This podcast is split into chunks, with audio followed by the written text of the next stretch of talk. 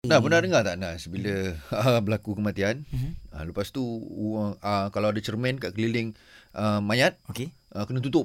Aku tak pernah dengar tapi bila kau sebut baru aku perasan. Ya ah. Ada tau orang buat macam itu tau. Cuma benda ni apa ah, betul ke tak betul. Sebab apa kan? So kita tanya Ustaz Roslan Mohamed. Okey. Macam mana tu Ustaz? Betul Mawi di antara saya namakan awal-awal itu adat budaya orang Melayu. Oh, Hmm, okey. ada. Bila Okey. okay. kematian di rumah, TV-TV skrin ditutup, Mhm.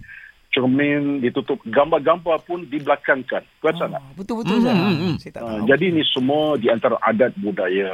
okey. Dalam konteks agama tak ada benda itu disebut dalam hadis Nabi pun. Nabi tak sebutkan hadis, mintalah apa-apa yang namanya kaca palingkan ke belakang ataupun Tak tutup. ada pula Tak ada. eh.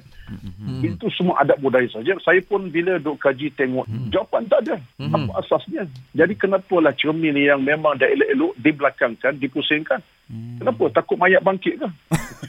tak Ha-ha. takut apa ni apa. Tak ada. Itu dia. Jadi sebenarnya tak timbul isu itu. Hmm. Okey. Bila ada kematian, isu yang timbul yang pertama sekali ialah keluarga ah, yang datang ziarah, tolong banyakkan baca doa. Doa. Hmm. Doa. Mhm. Bukan isu mana cermin tutup, mana ke- cermin TV kena tutup dengan kain.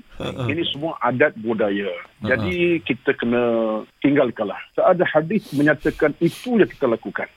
Cuma dalam hadis Nabi, bila ada kematian, Nabi minta ketiga empat perkara. Pertama, yang datang ziarah, tolong bacakan doa. Doa. Doa, Ya Allah ampunkan dosa si mati, rahmati di alam barzah. Itu kewajipan kita. Hmm. Apalagi anak isteri si mati, keluarga si mati.